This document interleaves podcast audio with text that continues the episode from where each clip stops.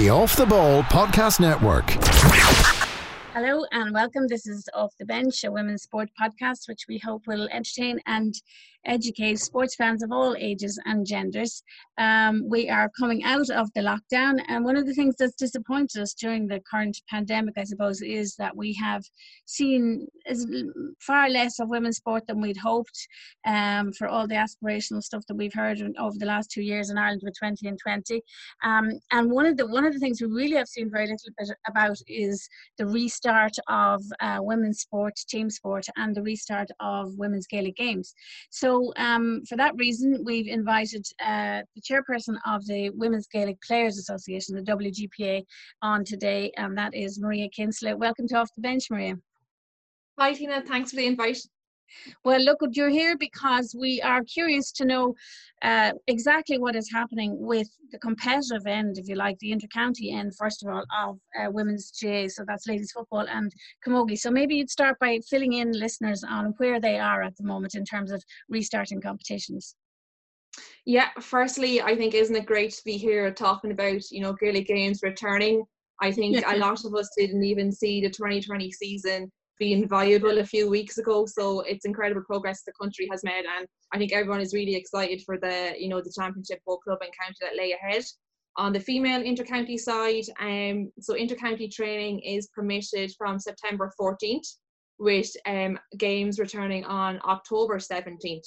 So on the, the LGFA side, they had um, abandoned all their National League fixtures earlier in the lockdown, so there will be no completion of those. Um, they have ratified their All Ireland fixtures and structures for by Central Council just late last week, and the groups will be drawn for those early this week. Yeah, um, the 30th of June, I think, is the day to watch out for for people. I think for the start, for when they're going to make the draw for the Ladies Gaelic Football Championship. That's right, and they're going to have slightly, probably only semi-finals, um, for groups into straight semi-finals this year because of the time yeah, correct. So every intercounty team will be guaranteed a minimum of at least two games. Um, there will be then semi-finals and the finals we will be concluding on the weekend of the 28th and 29th of November. Um, Not a long way away. it is, but um, I think any intercounty player will take it when it's it like a couple of weeks ago. It didn't even seem as if we were going to get any championship. So um, I think players are just delighted to be able to get back out training um, with their clubs this week and then return to the intercounty setup later in the summer. And what about Camogie then? Yeah, so the Camogie national fixtures. Made, they haven't made an, an, actual announcement yet, but we're expecting one fairly imminently, aren't we? Yeah, I believe um, clarity will be given around fixtures early this week. They um, all throughout uh, COVID 19 lockdown have committed to um, completing their national league. So it is going to be a little bit different there compared to the football side of it. Um, but again, we await further details earlier this week. Okay. As the chairperson of the WGPA, the Players Association, um, have you have you been uh, contacted about anything that's been happening, or have you had any conversations with both the LGFA and the Camogie Association to have some input into it? Were the players asked, in other words? Yeah, so the WGPA have um, engaged with both the Camogie Association and the LGFA um, throughout the whole lockdown period, representing the players' voice and seeking clarity on a number of points that I, I suppose has arisen to frustration with players. Um, our Camogie Association very openly engaged with us, but unfortunately the engagement with the LGFA has been disappointing. Um, both associations have issued surveys to all their stakeholders during the period, be it you know referees, county executives, club players, county players. Um, I believe this was used for the to for them to make informed decision. Um, but unfortunately, this was issued prior to the uh, GAA roadmap. So the accuracy on the findings from the players' side about how comfortable they would be returning to play is probably inconclusive now because the roadmap wasn't issued at the time of the survey right. from the national bodies. Okay. Okay, and you seem to indicate that that the LGFA, the women's football, didn't um didn't did they make contact with you at all, or why do you think that they took a slightly how how did they take a slightly different issue with it than than the Camogie Association from your side? From our side, um, we have sent numerous correspondence to both associations. Um, Camogie engaged with us. They were willing to share their, their planning and their processes that they were going through. um, and their operational plans. Unfortunately, on a number of points from the ladies' side, we just didn't receive any clarification as to what was happening, and it was more so um, unanswered questions um, that that gave um, arose to our frustration. So you really didn't know until they announced what they were doing then last last uh, Friday, I think, and today is yeah Sunday, so just literally until 48 hours ago. Um, let's take it on further then. You're a club player. Um, you're from Carlow and you play with with Carlow ladies footballers, but you actually play your club football now in. Uh, you've you've transferred, have you, to Dublin? Yeah, um, I Dublin club. I should stress. I Dublin club. Yeah, no. Um, it was a very hard decision to make. Um, but I've been working in Dublin for the last seven years. Um, and I suppose just the commuting up and down just took its toll on my body, and it just wasn't possible to be to give my club the commitment I thought they deserved um, and to probably extend my club career a couple of more years, I made a decision um, to transfer to a Dublin club to Na Fianna. Um, from, from, your home club is Finn, is it? In, in yeah, St. Barton's in Carlow, yes. Barton's in Carlow, sorry. And then um, you're an accountant as well, obviously. So this is all this is all outside work for you, and and sport for you is like it is for most of it. Is is your amateur? You're an amateur, um, but you still love it. So you're going back training. I'm taking it then. The new the new people should probably know by now, but the GAA came out uh, two days ago and suddenly moved everything forward and said, okay, uh, clubs can go back training in uh, the middle of next week and uh, non-contact, and then can even have ch- I think challenge matches even uh, as early as is it June? I think June 29th. Uh, which is really interesting. So that's what you're looking forward to individually, but on an on a county level, I mean, we're talking at the same timetable as the GAA, which means uh, intercounty teams can't go back training until September. Now this is you know the third week in June, and we're talking about All Ireland in November. That seems to me to be very late. Um, and I'm wondering, have you had any feedback from your players on what's happening? Yeah, so after the, the GAA COVID 19 advisory group issued their original return to play roadmap, we surveyed our members. and um, we received huge responses on this. Over 869 players, which represents over 52% of all female intercounty players, fed into this um, survey. So I suppose there's kind of probably four main findings um, coming out of that. One, overall, 71% of intercounty players are all very supportive of the roadmap.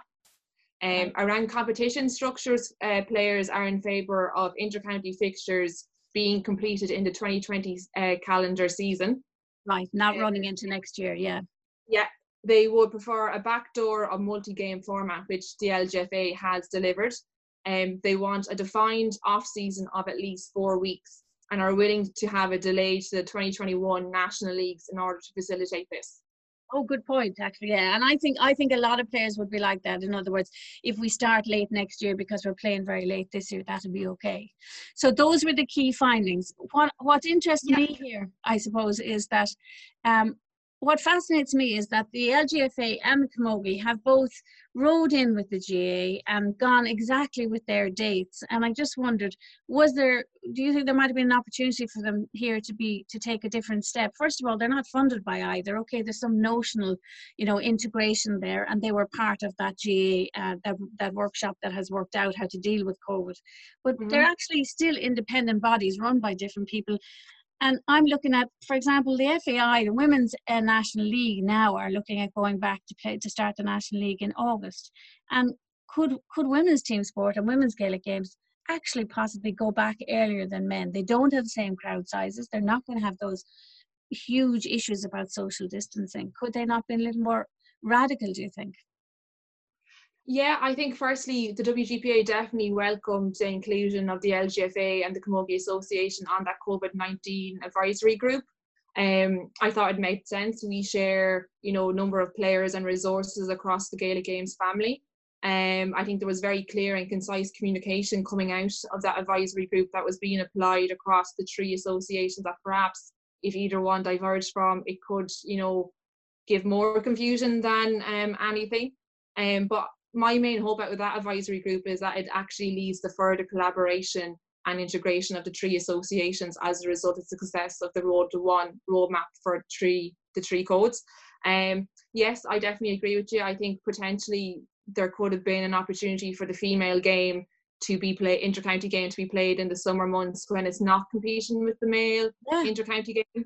Um, I think BBC actually issued some some stats about last summer and the FIFA World Cup about how their coverage was actually 50% um, equal between male and female sports last year, but during the summer when the World Cup was going on. But that was as a result of the no uh, competition no, from no male. competition sports. from male. Exactly. Yeah. Yeah. Yeah. Um, so I think there was an opportunity there to do it. Um, it could have, you know, increased um, commercial sponsorship, broadcasting. You could have had all of the Camogie games on RTE. Um, so yeah, I think there was an opportunity there, but I think players are just happy to get back playing at this stage. Do you do you think players would have been worried about going back to intercounty to play competitively any earlier than the dates that they're being given now? Um, yeah, I suppose another um, finding from our survey is that 32% of players are somewhat likely not to return to play wow. um, GAA um, at any stage in 2020, and the main concern being the health of others around them. That's um, really so. I think, yeah, yeah, I think, wow. Um, I think we will see um teams with players opting out this year. And from our point of view, we're very much concerned now about providing services to to our players that can support them in making that decision and communicating it to their management team and to their fellow players as also and being comfortable in standing up and making a decision to actually you know you know what this isn't for me this year. I'm living with my vulnerable parents or high risk people. I'm making a decision on an individual basis that yeah, i'm stepping opting yeah. out and there's no judgment around that that's really interesting, Maria, because you're right. Like so many players will have vulnerable partners or vulnerable children or vulnerable parents or relatives or people that they're living with, and they won't necessarily want to go back. And I know I've come across a few players who have issues and said, I really don't want to go back. It's just not at the moment. I, not until we find a vaccine and all those sort of things. So 32%, that's a big number. The 32% of the of your your your the people who reply to you, in other words, yeah, yeah. 32% of 50% of your membership. That's a lot of players to give that. That's really interesting. And have they been contacting you about how to handle that in terms of going back, or have you got that flood of? Or do you think that'll come later before they go back? Um, I think a lot of it will depend. Um, I think they're going to make a decision now as to whether they're going to go back and play club. I, I can't yeah. see a player opting to play club and then deciding not to play inter-county. Yeah. Um, so we're definitely looking at what services we can provide to players in the coming weeks, and with the acceleration in the return to play roadmap, that is something that's going to be a top priority for us over the next two to four weeks.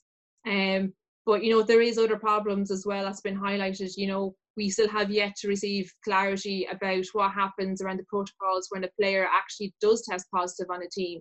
Um, you know, does that just mean if they're going to be isolated, is there a requirement for the whole team to be isolated? What happens when this is around a fixture, a championship fixture? Are they given a walkover? Has the team not to facilitate? And will this actually result in teams perhaps not being honest and um, notifying national governing bodies of a potential COVID positive test within their team in order to gain a competitive advantage? Yeah, absolutely. And we know with men's teams, we've heard reports of them already back training. Um, not meant to be back training, but they are. Have you heard similar reports about the women's games? Um, yeah, I have. I'll be honest. I think there is intercounty teams back uh, training in small groups. Um, for me, if you look at that period between September 14th, when intercounty training is allowed to resume, up until October 10th, when all club competition has to be completed, there's four or five weeks there where intercounty players potentially can be pulled from pillar to pillar, from club to county teams, and particularly for players who are going to be competing in the business end of their club championship and also asked to commit to their county team in preparation for their intercounty team. Um, I would like, I think also this is going to be a bigger issue in smaller counties where yeah. there's a smaller number of teams that might have six or eight players backbone in a county team compared to maybe the larger counties that might only have one or two players from each team. Yeah. Um, but this is something that we're also very um, concerned about, and I think I would urge all the three associations to not put their head in the sand on this issue and to actually come up with a solution that is somewhat reasonable for all players. I think, you know, we've seen in the GAA where there's off seasons supposedly, yeah. but they're not in force. This is now there's potential and a player welfare issue here of the spike in injuries. We've seen it in the soccer already. Yeah, already um, we've seen it exactly. Yeah. So I think over the coming months and perhaps as part of the inter-county player document that will be released from the COVID advisory group, there might be more clarity around that in the coming weeks. And I, I would urge uh, the GAA, the LGFA and the Camogie Association to seriously consider it. Yeah, it's really interesting because I think we talk a lot about, uh, we hear a lot of talk about club v county in men's GAA, but we actually don't hear it um, enunciated enough, I think, in women's GAA. And as you say, with smaller numbers very much and a lot of talent sometimes in one club in one county and mm. smaller amounts of clubs in, in counties, it can be it can be just as bad and sometimes worse. So it's just not discussed as much, I think. Yeah, um, it was one of our survey findings also that 65% of players are concerned about the schedule and overlap in September to October. Um, I'm aware that the Leinster Club Championship uh, doesn't intend to go ahead, so they're going to have Leinster Club games from September 20th each weekend for four weekends in a row up until October 10th. Um, it's players shouldn't have to pick whether they represent their club or um, commit to their county team for in preparation of a, an Ireland series. No, so I think yeah, and it makes sense to me actually that you'd bring forward the club competitions. That would be one alternative is bring forward those club competitions for women's sport where there mightn't be as many clubs involved. Try and try and move that forward. I mean, generally, I suppose you there, there are there are going to be issues here. There's we're squeezing a GAA season into a few months, and normally women's women's Gaelic games they get now they get September on their own. So do you envisage other other complications and other problems down the road now as this evolves? Yeah, I think you know the access of female teams to facilities is going to be a massive issue.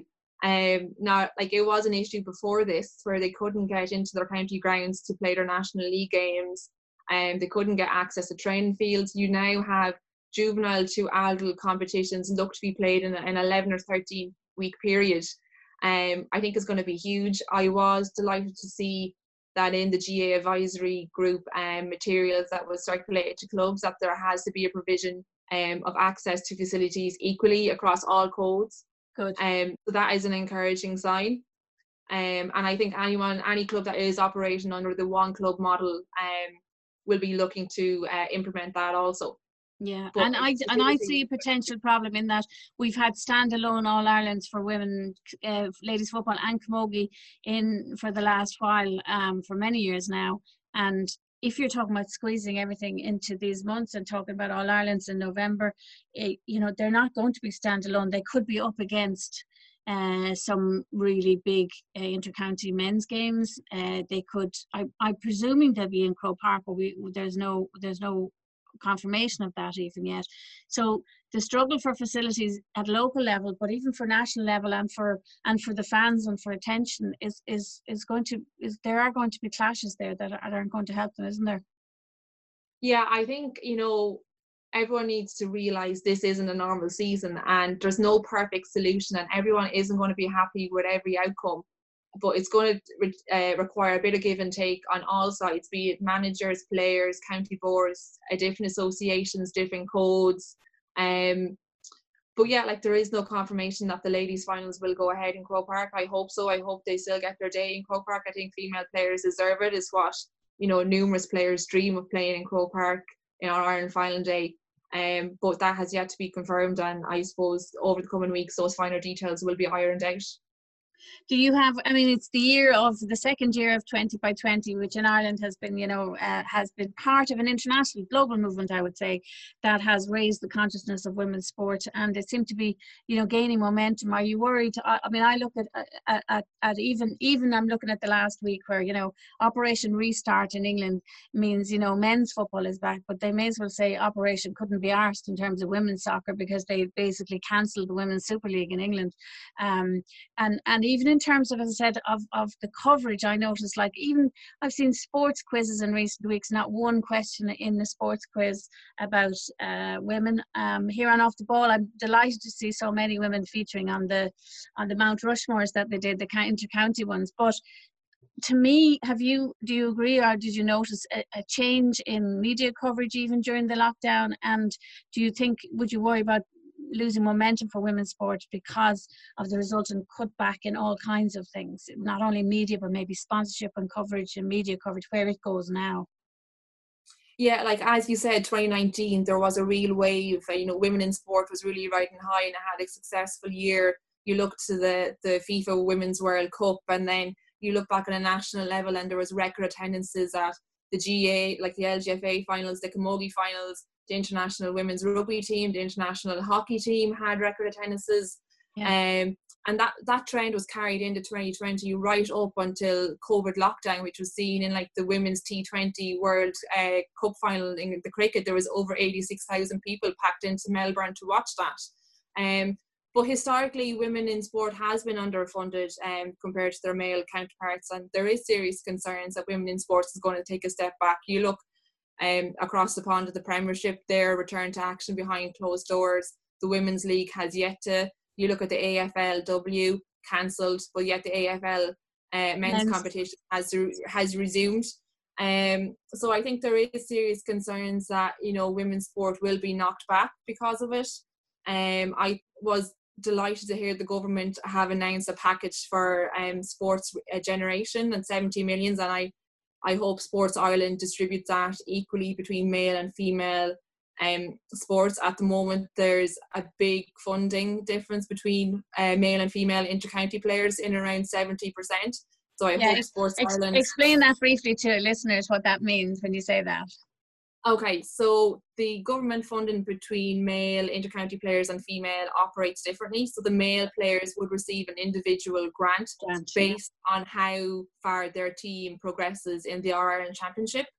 On the female side, it is a team grant, um, which uh, is seven hundred thousand and is ring fenced for certain um, provision of services like S and C, gym uh, stuff. So the whole team, the men, not any individuals. Yeah.